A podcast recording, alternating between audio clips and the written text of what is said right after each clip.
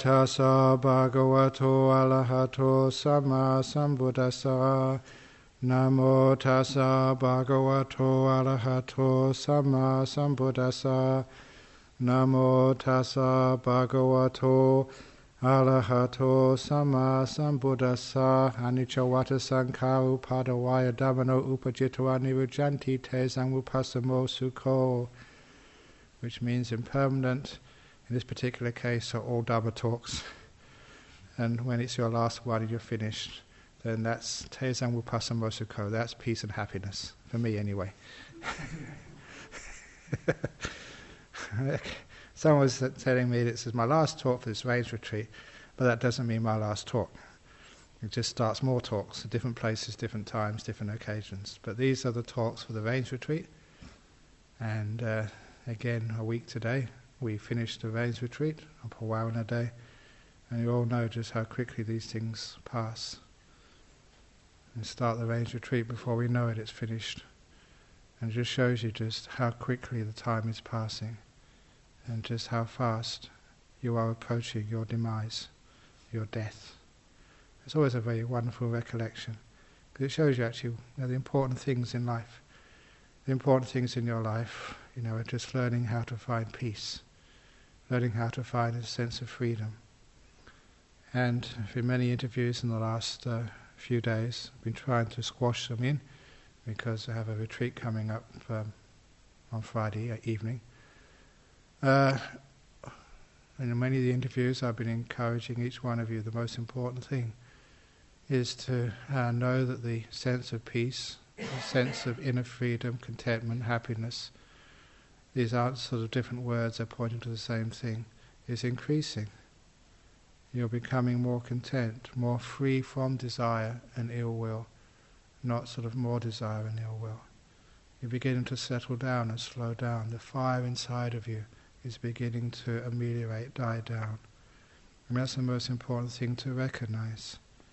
I know that sometimes people come to uh, retreats like this and they're looking for attainments, jhana, streaming, once returning, non-returning, arahat. That's not a very, to me anyway, for most people brought up in Western culture, not a very useful, helpful way of looking at this progress. It just brings Uh, brings more sense of self and the attainments that I've got this, I've achieved that, now I have to work harder to get somewhere else.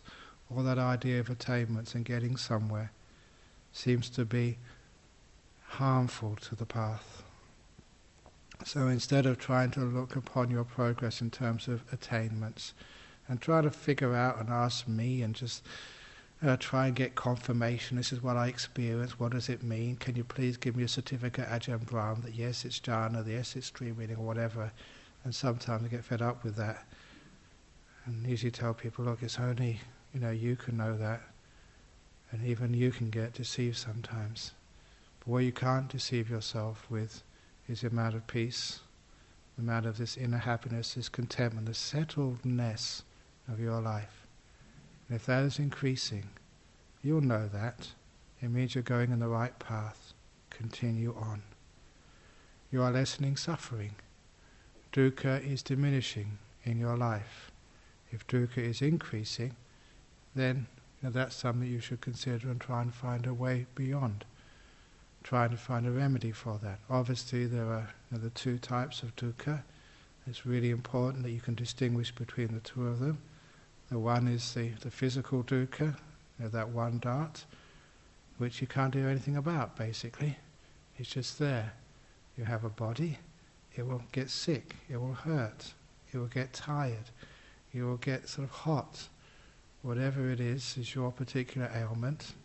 You know, some people have got stomach aches, some people have got hay fever, some people have got bad backs, some people have got fat stomachs. I don't know what you've got, but we've all got some disease. But the most important thing is the second arrow, which is the mental arrow. And that's the one which causes all the problems. And that's the one we try and get out.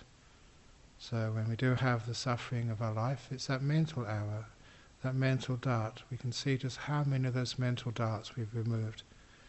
Just how much more are we able to cope, you know, with physical pain and sickness and discomfort, and also how we're ready to cope, you know, just with the discomfort and disappointment of not just our body, but other people's body, the heat, the cold, the monastery, the life, the computer, whatever else gives you a lot of suffering. Exactly just how do we cope with that? And that means that we can take out the mental arrow of suffering.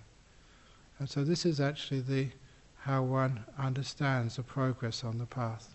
How much more peaceful one is, content one is, happy one is. And also, as I mentioned to someone during the interview time, it is how much happiness you have with solitude, which is another great indicator of just, you know, where you are.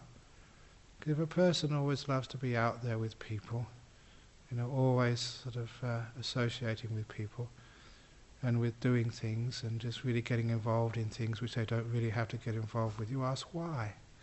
What are you doing that for? You know, I put my hand up to say I have to do that. That's my role of being in the front. But I remember years ago when I took on this role of being like an abbot, my whole goal was to protect all the people as much as possible coming behind. Obviously I can't do that totally, but especially the younger monks and novices, to give you that freedom. So you don't have to do things, so you're protected, you know, from all the busyness and stuff. But there's always some business for each one of us. But if you can go back to your hut and enjoy the seclusion and solitude, that's another good sign. It's another good sign because it means that, you know, you have your happiness and peace in things which are stable. There's the happiness, the joy, the fulfillment you get from, you know, building the hut, through refiguring the computer and seeing it working, through writing the book, you know, through whatever it is which uh, you complete in this world. That's a happiness which doesn't really uh, doesn't really stay very long. It's a happiness which gives you a tiny bit of uh, fulfillment and then demands you go and do something else. Start another project, build another hut, do another monastery, write another book. It's almost endless. It is endless actually. But there are other things which do have ends. That's one of Ajahn Chah's teachings which I remember. It was one of those profound teachings. He said ever since he was very young, he liked things which have an ending, not things which create more beginnings. It's a very interesting concept there, because a lot of times we usually like to start more projects, start new things.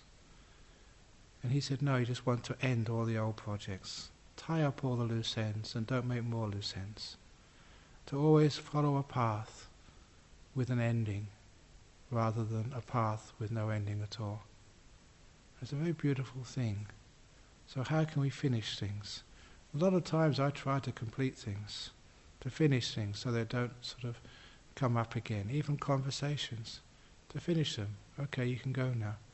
That's one of the most happiest times, you know, when things are finished, not when they begin. So it's a happy time. The end of a Rains retreat, not a sad time.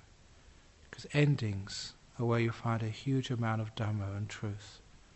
That's why also, I said this somewhere, I'm not quite sure, probably here last week, where I mentioned the most important of the four holy places is not where the Buddha was born or became enlightened even, not where he gave the first sermon. For me, the most important of the four holy places was where he attained Parinibbana, the ending. The full ending, complete ending of things. And to me that's the whole idea of this path, to end things, to stop them, to finish them, to complete them. Because otherwise the life just keeps going on and on, starting afresh, starting anew. In particular we want to end rebirth, not to start new rebirths. And that's our goal. End projects, not start new ones. Finish off, you know, the the application for a visa and not have to do it again. Wouldn't that be bliss, Bodhidaja? Finish off the last one and that's it, finish forever. So you can understand the joy of endings and the pain of beginnings. This is where one has the insight. So when you go to your hut, see if you can end it all. Complete things, finish things, and don't start new ones. So even like trains of thought which come in the mind, see if you can finish them, complete them, end them, so they don't start new trains of thought. That's a great skill in the use of the mind. Now, if you have a thought in the mind, finish it, complete it. And you'll find the way to complete those thoughts is not by following them to the you know, where you think they're going to lead, because they're very delusive. They promise to lead you to something valuable, but they just keep keep uh, getting you round and round and round and round. There was an old story which the Sri Lankans used to tell me, that when the Portuguese first landed in Colombo, they wanted to find out where the kings of Sri Lanka were, which was in Kandy. And so they had this one Sri Lankan man who was supposed to lead them, you know, to Kandy.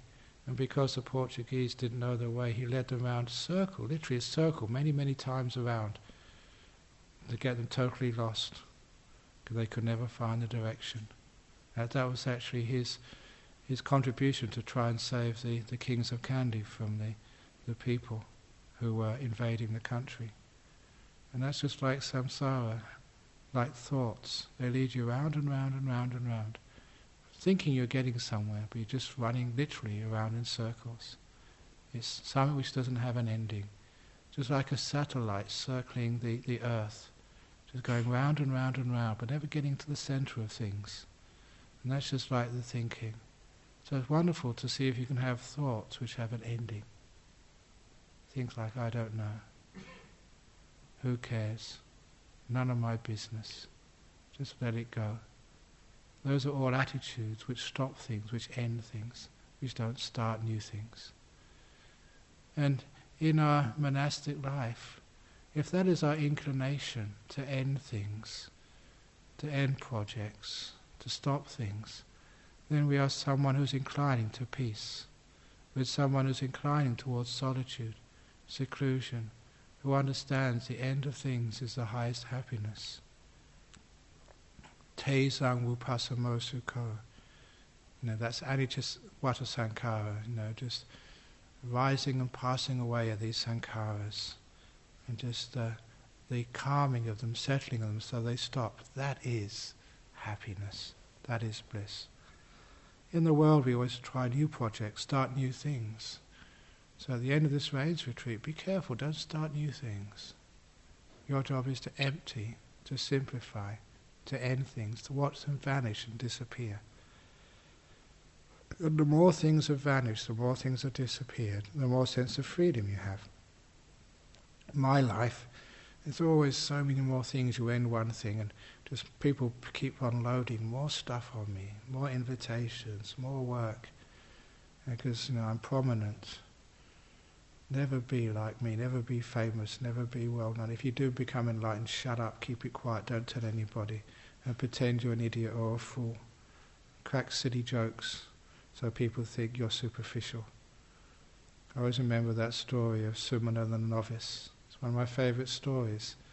This little novice, enlightened at seven, psychic powers, who defeated this great Naga in the Anotapa Lake in the Himalayas, to get some water for somebody, had this great duel with the, the Naga, the dragon, defeated him and came back and offered the water to, I think, Sariputta or something.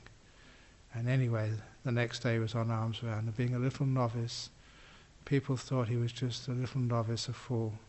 You know, hit him on the head, tweaked his ears, and just was, was you know, quite sort of uh, cheeky to this little novice. And when the Buddha saw that, he pulled the monks aside in the evening and said, look, you don't know what you're playing with. That novice of previous day just defeated this amazing, powerful being. He's got such great psychic powers. An arahat, be careful. So you don't know who in this monastery is fully enlightened with great psychic powers. Be careful. You think, ah, oh, no, that guy can't be enlightened, be careful. You don't know. And the point is, anyway, that we try and end things. We don't. We celebrate the ending of things, not the beginning of things. People in the world, they celebrate births. You know, when there's a new addition to the family, people have a big celebration. You go and see your the birth of your your new daughter, your new daughter or niece or something. And most of you wise enough that there's more suffering in this world. The ending of things when people die, great, free at last. At least you're free of them. Don't have to visit them anymore. Understand? We're letting things disappear and vanish. And so the sign of your attainments, the sign that you're actually getting somewhere, the sign that this path is working, is how much that mental arrow is taken out, how many of those darts are removed, how much you enjoy endings and solitude and peace, whereas the rest of the world enjoys beginnings. You enjoy endings. While the rest of the world enjoys activity, you enjoy peace.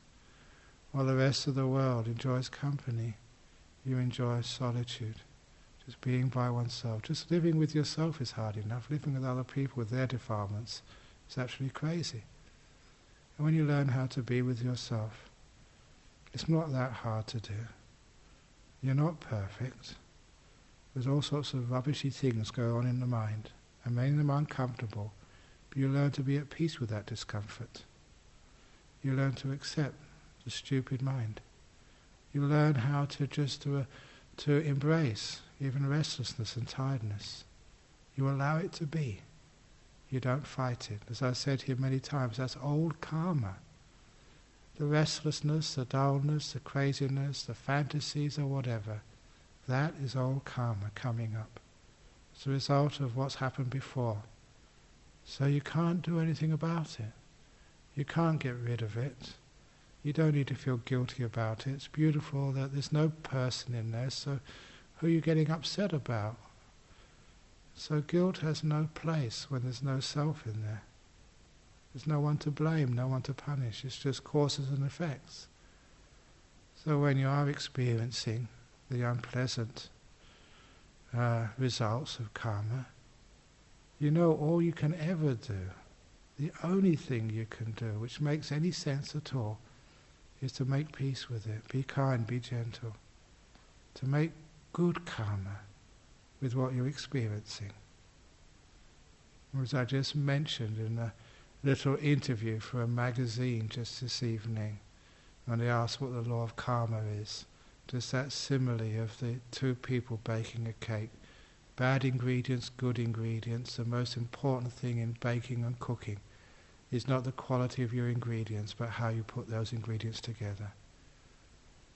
You know, people, I'm surprised that sometimes that what you have in the kitchen to cook with sometimes. You know, you can't just go to the shop and buy something. You just have to adapt to what you've got in the kitchen. And you can make some amazing dishes just by innovating. And other people who've got the best ingredients can't cook at all. And you can understand what that simile is. I mentioned it in opening the door of your heart. The ingredients you have to work with are just what you're feeling right now. Your health, your sickness, your restlessness, your brightness, whatever it is, good or bad, wholesome, unwholesome, you have to deal with right in this very moment. They're the ingredients you have. You're stuck with those. But don't ever think that you can't make a beautiful cake with poor ingredients. You can. It's not that hard to do. So whenever you're experiencing restlessness, dullness, frustration, physical discomfort, whatever, that is makes it difficult, but it's never it's never unsurpassable. When you make peace, be kind, be gentle with it, you're making beautiful, good karma. You're learning how to cook with the worst ingredients, and it works. By making peace, you're ending the old stuff. By being kind, you're taking away this, this really insidious ill will which underlies all the problems. I don't want this, this is not good enough, you're not good enough, the whole path is not good enough, the teachings are not good enough. Look, stop that ill will. Even more than desire, it just saps the energy, it just drains you, it creates this terrible negativity which takes you down into the hell realms. At least desire, if it's you know, apart from ill will, can take you to a you know, higher realm. Ill will takes you to the lowest of realms. So at least get rid of all this fault-finding and ill will and complaining and blaming. That's got no part of the path. So please let all of that go. And you do that just by being kind and being really gentle with your path. And you can do that at any time. If I'm ever busy, if I'm tired, if I'm just uh, ill, I always remember that's something I can always do. There's no time, even on an aircraft going somewhere, you're in front of a camera giving a talk, where people are just harassing you over silly questions about stupid things, or they're just sitting there wanting to take photographs of you. For goodness sake, why on earth do you want to take photographs of an old guy? Okay, even if I was no twenty, twenty-one, twenty-two, looking like Brad Pitt, fair enough. But a sixty-year-old guy, fat, bald. That's absolutely ridiculous. But instead of thinking it's ridiculous, I just make peace and be kind, be gentle. Okay, you can sit over here, smile. But you know, inside I think this is ad- idiotic. So by making peace, by being kind, being gentle, you are sort of creating this beautiful karma with whatever you have. And the result of that is you do feel this peace, this contentment, this sense of ease. That is showing you in the right path, the path of peace, the path which has an ending to it, not the path which has more beginnings. Because every time you get angry or critical, there's business to be done. When someone comp- comes up to me and complains, oh, you should talk to this monk, he's done this and done that, I think, oh no, not more work to do. That's what I feel, because it's, you know, something which doesn't have an ending. When I say, oh, just forgive them, let it go, that has an ending, that's peaceful. And so this is why I like endings. Criticism, fault-finding, just makes more business in our world. More things to be done. Just kindness, gentleness and peace ends things. It gives you freedom. You know, one of the reasons why people are very critical in the world is because they don't like peace, they're afraid of it. They always want to sort of make more problems and difficulties in the world. They get off, you know, and sort of being a troublemaker. There's a certain sort of happiness in that. But there are people who don't know endings. They're always busy doing something. For those people who like peace, who incline towards peace and value peace, they're the ones who don't develop the fault-finding negative mind. They're not critical. They see someone making a mistake, oh, they'll learn, they're just growing, that's just the way they are. And you know, you think of how you were in those early days. And I saw the sort of things which I got up to and the stupid things which I did. You know, I used to be a joker, you know, sometimes that. Uh, You know, if ever I sort of fell asleep during meditation, I used to tell people, I said, look, you know, I'm fighting Mara. Now, who am I to defeat Mara? I'll be really conceited and proud and up myself if I think I can defeat Mara, so I just give in. That's what I used to say as a joke. So people thought I was just being a joker.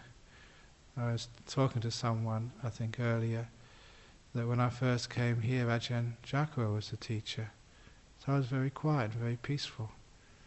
And you know, the only thing which I really did to contribute, I was writing these articles in our newsletter, in the first editions of our newsletter, and I used to sang the news, what was happening in the monastery. And I always make fun and, and crack jokes in that newsletter. And people thought I was just a fool. They're now very funny, but just no sort of depth in it. And as soon as sort of Ajahn uh, Jagaro started getting me to teach, they realised, no, there was something more underneath all of that. Never realised what was going on inside. You never go out and tell people or sort of uh, uh, advertise yourself. That's not the way a monk works. But you are into just ending things and being still, being peaceful, spending time by yourself and enjoying that. And so in those years you found out that the, the mind become more at peace, more at ease. You're taking out the mental arrow. Physical arrow you couldn't do much about. The world, the life outside. but the mental arrow which fights, which complains, which gets angry, which strives with, with craving to try and get what you want. That's the stuff which I found was taking away my peace, was starting more things, and I never found an ending to that.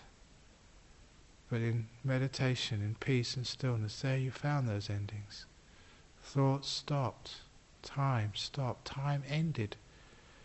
Yeah, you know, you say there's so much time has gone past since we started this retreat, but it just feels the same. Every moment always feels the same for me. Time hasn't moved, time hasn't gone anywhere, I'm still staying here, and time's, time's done the moving, not me. And you stay in this place of stillness, of peace. You stop time that way, just by being here, until there's no more perceptions of past or future. All this coming and going, all this tomorrow and the next day, and all your plans of where you're going to go next and what you're going to do, all your memories of where you've come from, even what you're doing this morning. To me, that's just such a burden. So you just allow all of that to cease. And it's so much freedom when you allow these things to cease, to end. And when they end, it's not a case of that one thing ends, another thing arises. It ends and stays ended for hours sometimes. To be able to sit in your cave and just have no perception of time, no idea of how many minutes have gone by.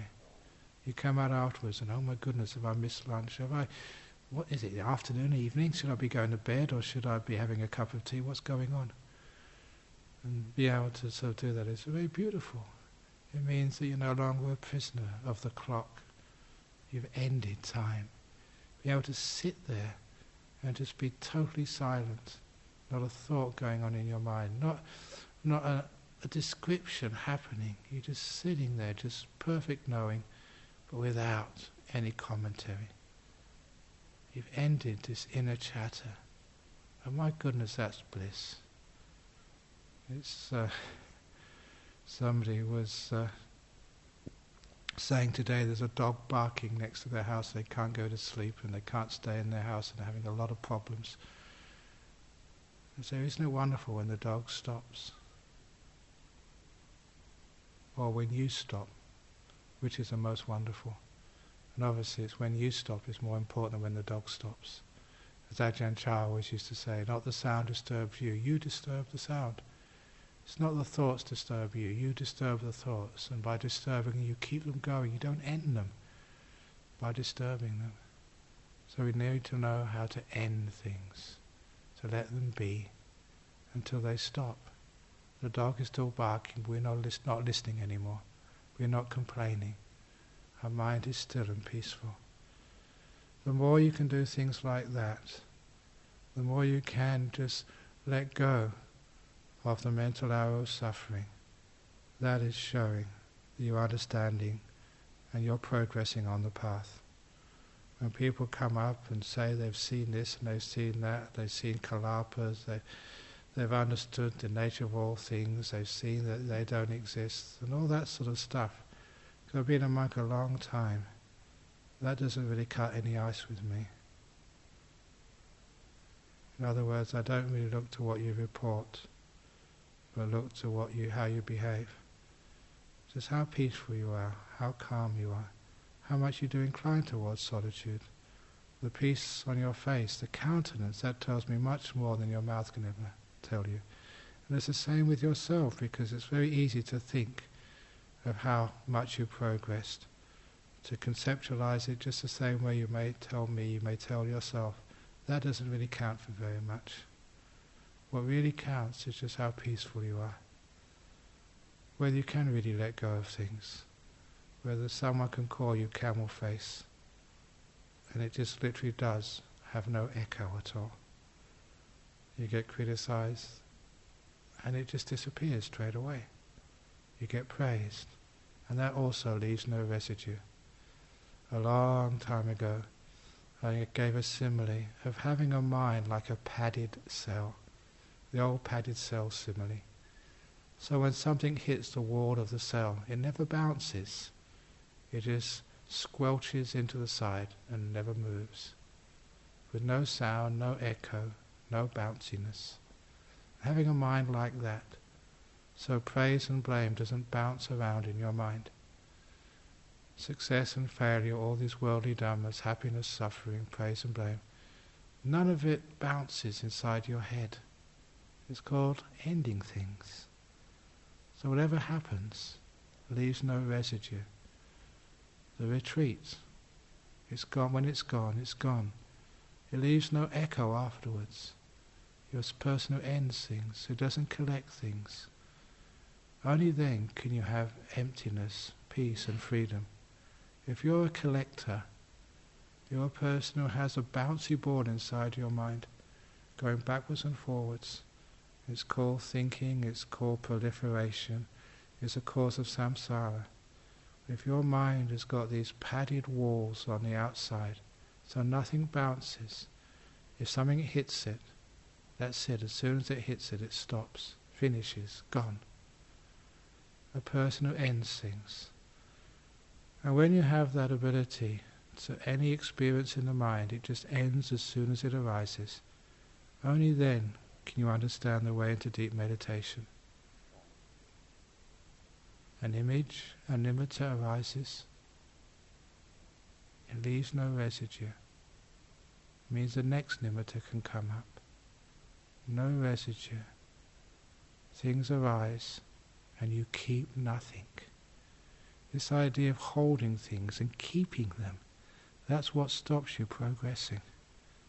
You hold nothing, you keep nothing.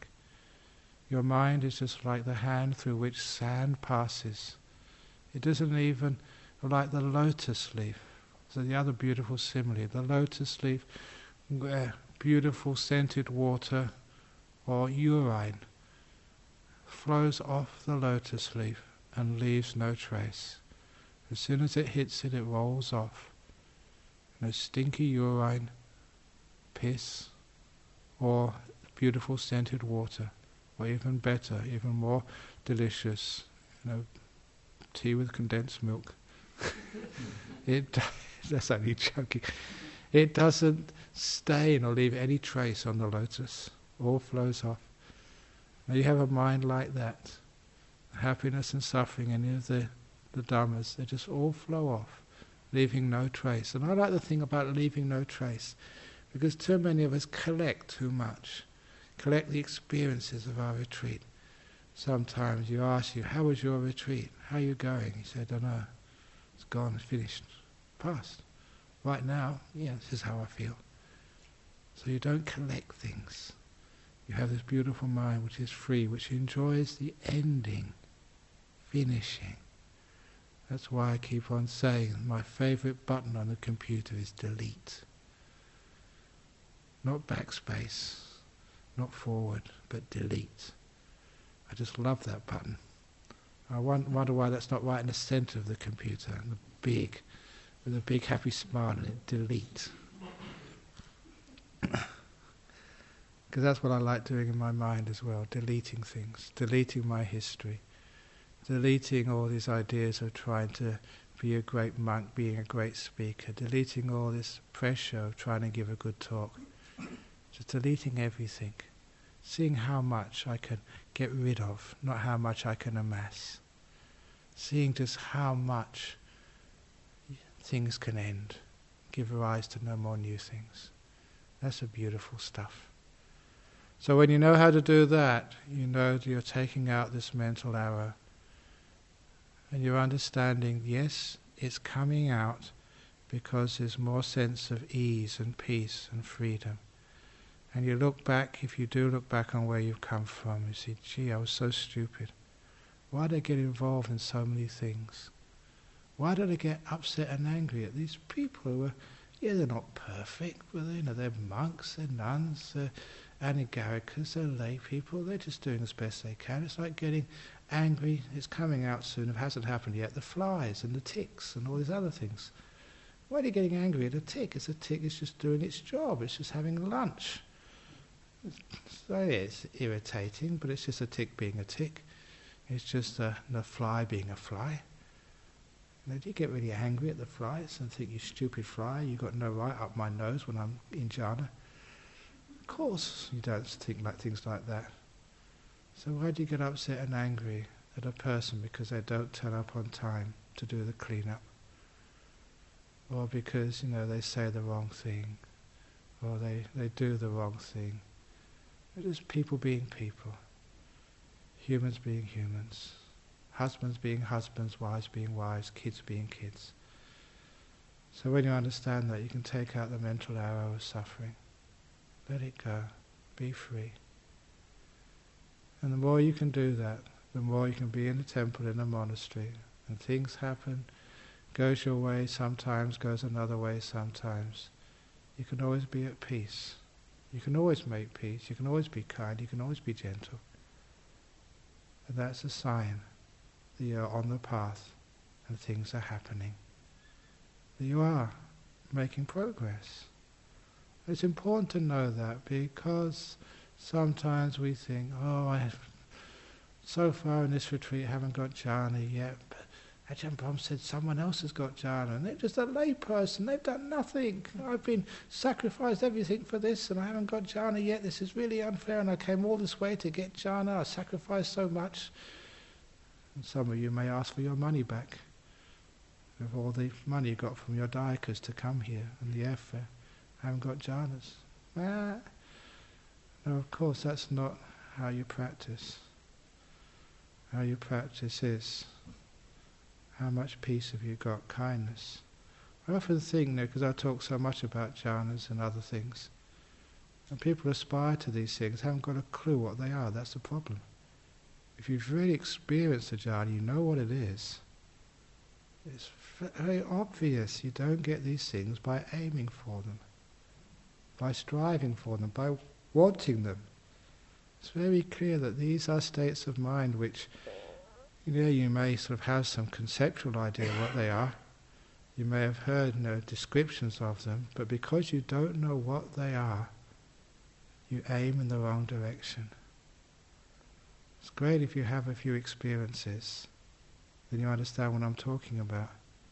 People aim for them with effort, with striving, with the whole idea that you aim for things in the world, like your degrees, like, you know, learning Pali or whatever. That takes a certain type of effort. But jhanas take the complete opposite.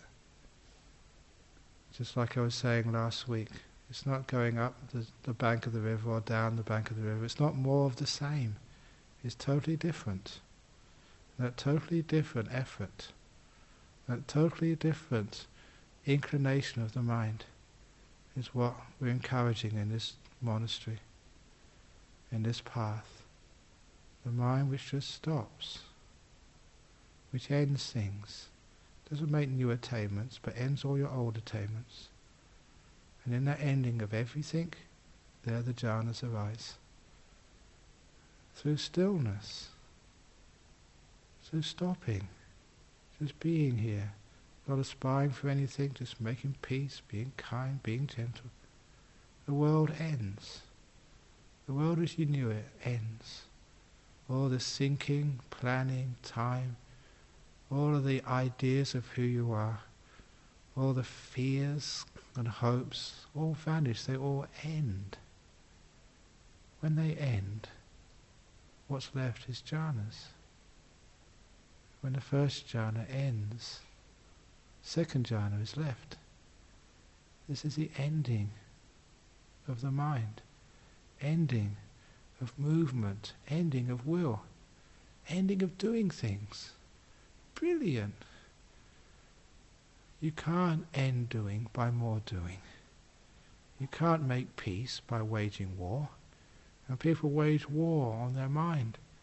They haven't achieved anything yet, and they fight. And it's okay, the last battle, the last push into jhana. Seven days left. Right, I'm not even going to sleep. No more coffee, no more sweets. And actually, I'll waste of time talking like that because none of you do that anyway. But in some monasteries they do, you know, they really are stupid. At least you've got the wisdom to, you know, not follow that path. And instead we use our beautiful wisdom power, as I keep on saying. It's incredible wisdom power, not willpower. Because, you know, will, you got, you got strong enough wills already. If you didn't have strong enough determination, you would not be in a Buddhist monastery for three months. It's a tough thing to actually to manage to get here. Especially those of you in robes. In great determination to go against the world and make it into brown robes. Wonderful. You have enough determination. Or you haven't got enough wisdom. I don't mean learning, I mean wisdom. Seeing things in a totally different way. Seeing what stopping is. So every time that things have ended and stopped, what happens? Do you just rest and enjoy the ending? And the, the echo of stillness which happens afterwards? Of freedom, of peace? Or do you go and start new things? See if you can just pause when something ends. And don't move.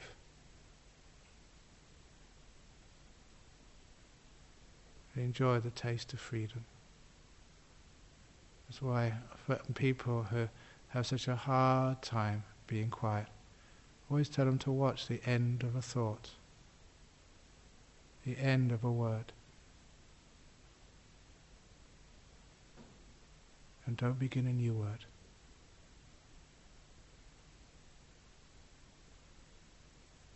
Pause and enjoy endings.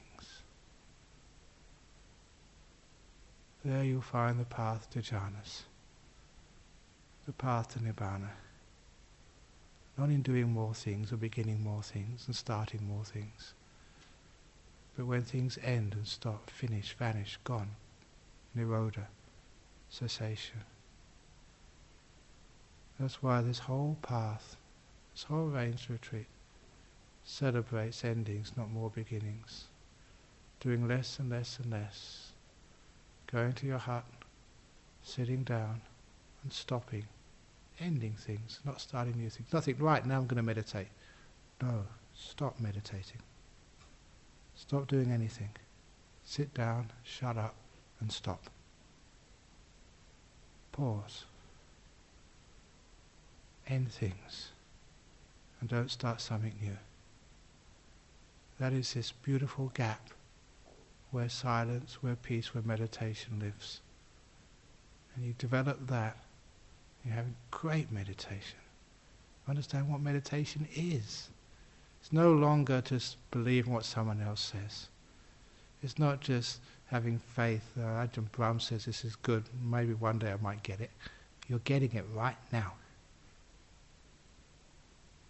End the mind, end the thought, end time, end all this coming and going, end staying still, end everything.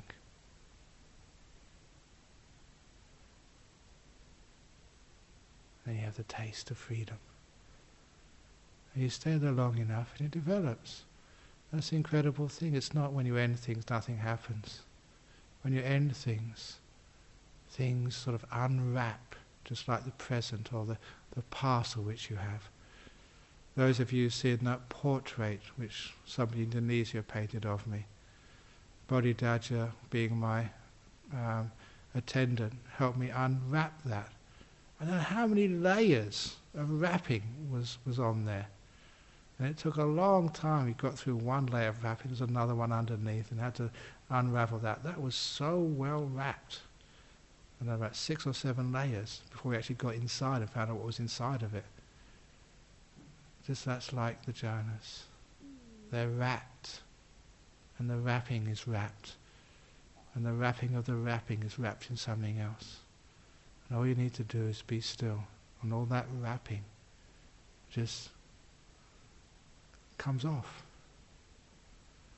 That what is really meant by a wrapper.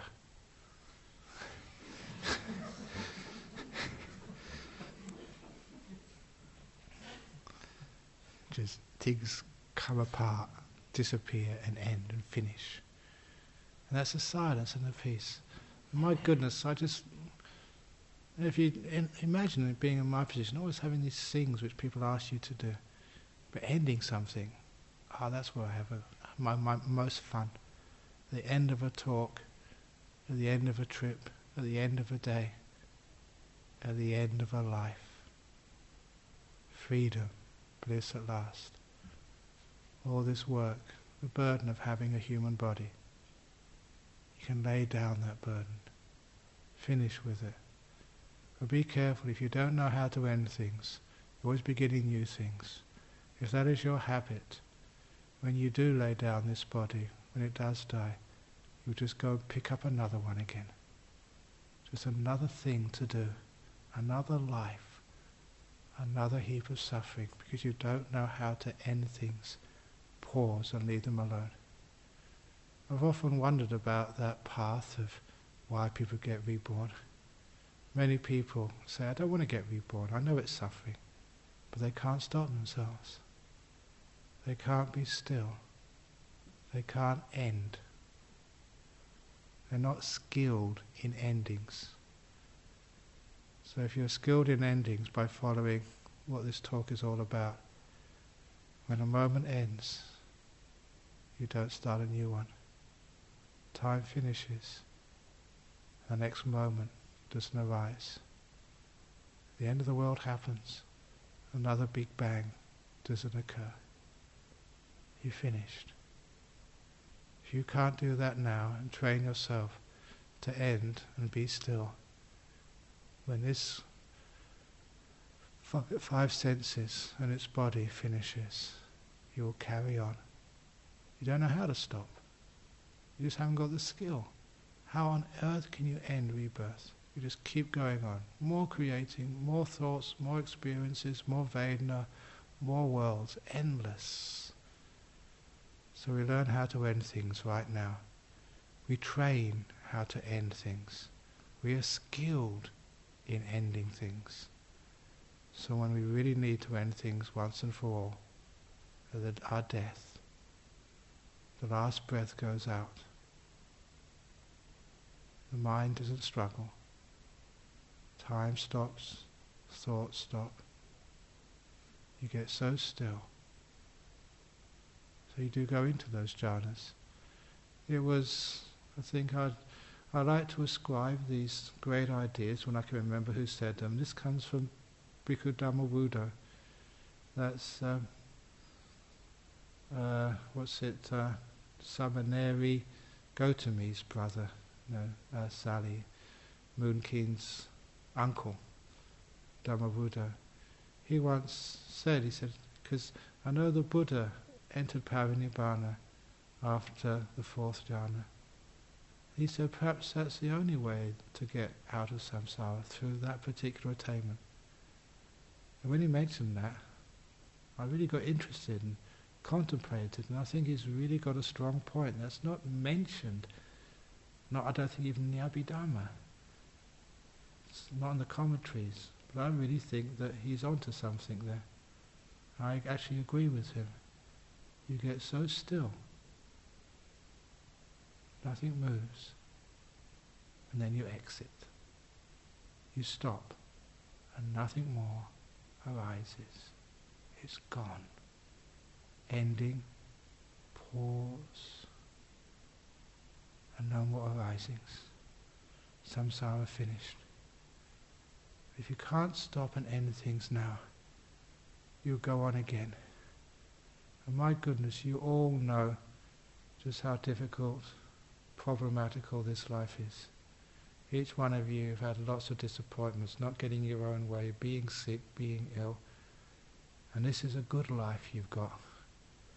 Of all the many lives you've lived, this one is a ripper. Pretty neat, wonderful. Good health in a good time of, of peace, prosperity, few wars, human life. That's why sometimes when people do get into some deep meditation, I encourage you to remember past lives, because look, if you don't, if those of you who still have doubts about reincarnation or rebirth, whatever you call it, you know, you're really sort of behind the eight ball with those sorts of doubts. You're not going to get anywhere. Unless one sees the big picture, the truth that this is not your only life. Many lives you've lived. Here's another one. pretty good, but it still sucks. Still lots of problems and difficulties, you all know that. And the difficulties of being respected by others, the difficulties of getting a teacher's cottage built, there's always people let you down. And that's actually the easy stuff in life. Some of you get very sick, disappointed, lose your money, whatever else happens. It can be very painful and difficult. You're really sick, so you've got no energy. So it gets very difficult sometimes. So once you remember your past lives, you know that this is just one amongst many. It puts it in perspective, but it also shows you the true extent of the dukkha. So you need to get out. And once you realize that that's the whole point of Buddhism, to get out of samsara, to stop rebirth, at least you've understood some of the Four Noble Truths, a whole heap of it, especially the first one. Birth is suffering. That's the, you know, the fact of the, eighth, of the dependent origination. When I sort of saw that, that was actually the deepest, most important a link of the twelve links of dependent origination. Actually it's eleven links, twelve factors, eleven links, if you count them, because I did maths, so really it's eleven links, twelve things, okay? So when you actually see that one link, birth leads to suffering, that really hit me. It means that once you're born, you're stuffed. There's no way, nothing you can do. You're going to suffer. It's already too late. You just lessen the suffering. But the most important part is make sure you don't do that again. Don't get born again. And that becomes the whole meaning of the monastic life of Buddhism. How to end rebirth. The ends become the most important. Not the beginnings, the ends. How to bring about an end of things. And you can see why. Why can't you put an end to something now? Why do we always keep going on?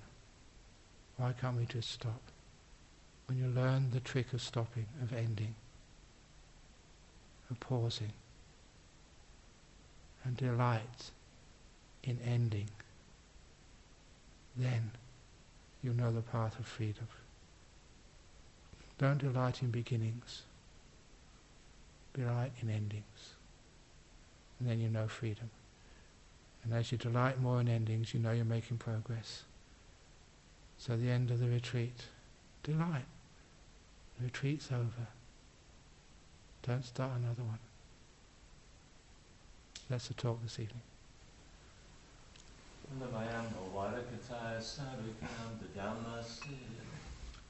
Sadhu, sadhu, sadhu, Anora. Very good. Aham sama sambuddho bhagava buddham bhagavantam abhivadem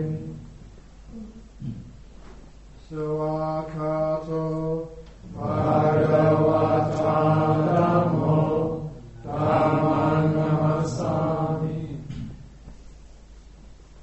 Supatipano Bhagavato Sāvaka Sangho Sangham Namasami